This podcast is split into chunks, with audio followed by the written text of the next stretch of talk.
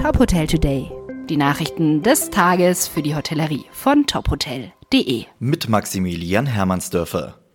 Die deutschen Hotels stehen fast leer. Das belegt der Fairmaß Hotelreport für Februar 2021. Alle A-Destinationen in Deutschland haben sehr schlecht abgeschnitten. In Berlin beispielsweise ging die Zimmerrate deutlich stärker zurück als erwartet.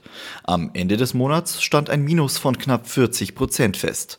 Auch in Hamburg, Köln oder München gab es starke Einbrüche. Am schlechtesten schnitt Düsseldorf ab. Im Februar verzeichneten die Hotels eine Auslastung von gerade einmal 7 Prozent. Die Hyatt Hotels Corporation hat in Kalifornien das 1000. Hyatt Hotel weltweit eröffnet.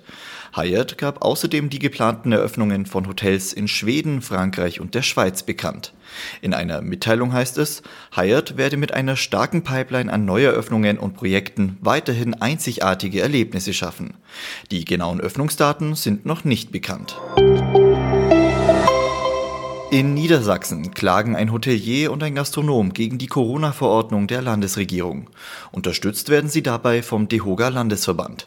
Laut Hauptgeschäftsführer Rainer Balke gebe es im Gastgewerbe eine tiefsitzende Frustration, nachdem die Reisewarnung für Mallorca aufgehoben wurde. Balke kritisiert das Festhalten an Inzidenzwerten als alleinigem Kriterium für Lockerungen. Der Gang über das Gericht sei das einzige Mittel, um die geltende Regelung zu überprüfen. Wann ein Urteil fällt, ist unklar.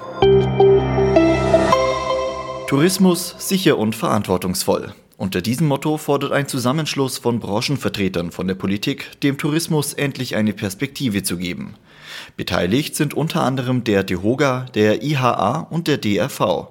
Mit dem Hashtag Perspektive jetzt wollen die Verbände auf sozialen Netzwerken aktiv werden. Alle Hoteliers oder Gastronomen können an dieser Kampagne teilnehmen und ebenfalls Bilder, Videos oder Texte mit diesem Hashtag posten. Weitere Nachrichten aus der Hotelbranche finden Sie immer auf tophotel.de.